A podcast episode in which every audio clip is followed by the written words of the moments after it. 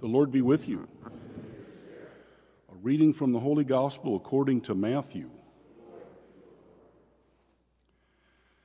Jesus again, in reply, spoke to the chief priests and elders of the people in parables, saying, The kingdom of heaven may be likened to a king who gave a wedding feast for his son.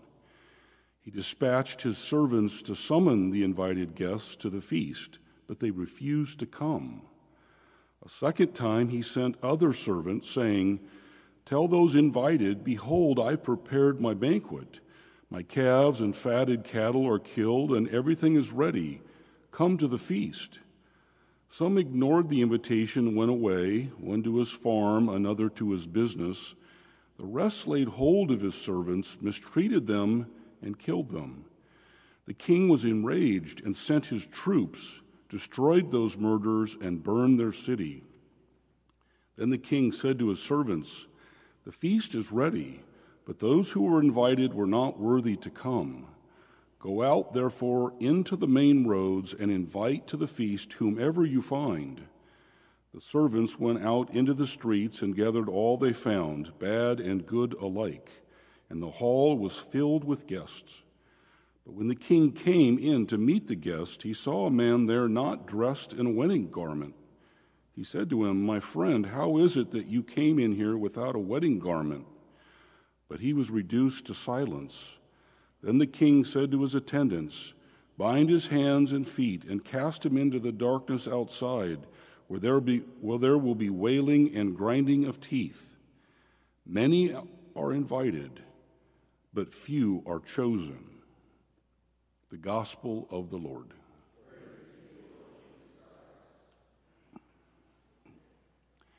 Well, good morning. Um, I think the key words out of all of our readings that I want to focus on are chosen, coming from our gospel, but few are chosen. Um, a contrite spirit really comes from Psalm 51, our, our reading, and also from our uh, gospel acclamation harden not your heart, but a contrite spirit. But really, in Ezekiel, the word that I want to really focus on comes at the end make. He says, I will put my spirit within you and make you live by my statutes, careful to observe my decrees. How does God make us do his, uh, live by his statutes and follow his decrees? It's really an interesting, we all want to be chosen, but somehow Ezekiel, his prophecy, which is true today, we're being made. Doesn't, doesn't sound like it's normal, does it? Um, well, it's, it's because of grace, obviously. And I'm really intrigued with grace. Um, part of my story of coming into the church, I was really drawn to grace and trying to understand that. So I've tried to find readings on this, and I, and I found one um, that I think resonates with me, and it's, it's, it's something as we think about grace in our own life and how we've come to where we are. Um, so this uh, section says um, no totally satisfactory explanation has ulti- ultimately been given to explain the re- relationship between God's free and sovereign action and our free human will. Maybe no explanation will ever be found the relationship of love between God and humans is too complex and rich. Perhaps the following idea, idea suggested by Augustine moves in the right direction. Divine grace works on the human soul with suavitas amore, the gentleness of love. God, in a sense, seduces human being not physically, of course, but rather by awakening in them love and willingness, not violating their free nature, but rather elevating their will to the fullness of perfection. The graces help elevate our will to see what's obvious above the things that distract us. It becomes our own idea. That's, that's where graces work. It becomes our own idea. It, we could say we were made to follow us, but it becomes our own idea. And we love it because it's our own idea. So I was thinking, you know, the challenge is we have to think about that in our own lives. Today, we should think about where has this grace happened in our own lives? And so I thought about that for myself as well. And I, I have a very specific story that I felt that this was exactly what happened. And it involves my wife. Uh, we dated for three years uh, in high school, and we went off to different colleges. And um, I think that we, it was just unsaid, we're going to get married.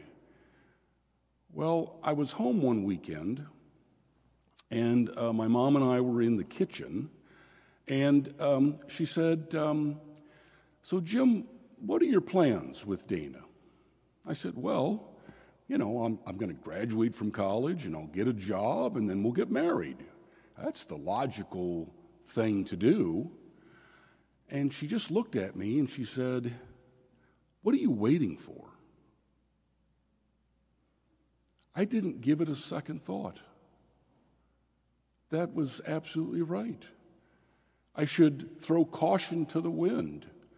I should go propose, which I did in the next two weeks. How did that happen? My mom, who loved me so sincerely, I, and I knew that. I didn't question her love for me, and so there was some ulterior motive. She knew what was best for me. And it became my own idea. It became something that was so believable, it was my idea. I didn't really recall it till years later that that was really a form of grace. And one of the reasons I started to think about that, and it uh, our gospel reading was a wedding. And when I started reading uh, the wedding at Cana, and I looked at the interaction between Mary and Jesus, Mary really says, The people have no joy. Of course, she said wine, but she really meant the people have no joy. She made an observation. And Jesus says, It's not logical right now. It's not my time. This isn't the, you know, it's not the way it should proceed. But because of the love of Mary, so sincere and true, she said, Do to the servants, do whatever he says. Because Jesus at that point is like, Yes, that makes absolute sense. This is the moment. This is the time to start the miracles, to start teaching people how to follow the decrees, to start really loving. The key, of course, is a contrite heart. And that's really part of being chosen. If, we, if we'll have a contrite heart, we can be chosen. Now, I think this is all interesting timing. We just had Mary assumed into heaven. And on Monday, she becomes the, uh, she, retain, she gets her queenship of heaven. So, eight days after her assumption, she becomes the queen. And another title that we have is for Mary to mediate, to distribute graces. And it makes perfect sense because she recognizes the needs and the lack of joy. And that's what Mary's doing, and that's what the way we think of Mary. So it's a beautiful idea of what grace can do for us if we'll have a contrite heart.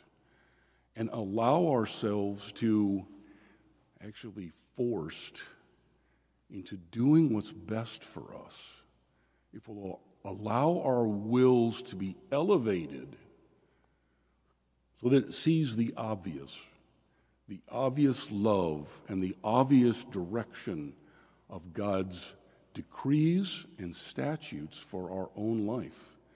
That's how we get to ultimate happiness. Let's stand and offer our petition.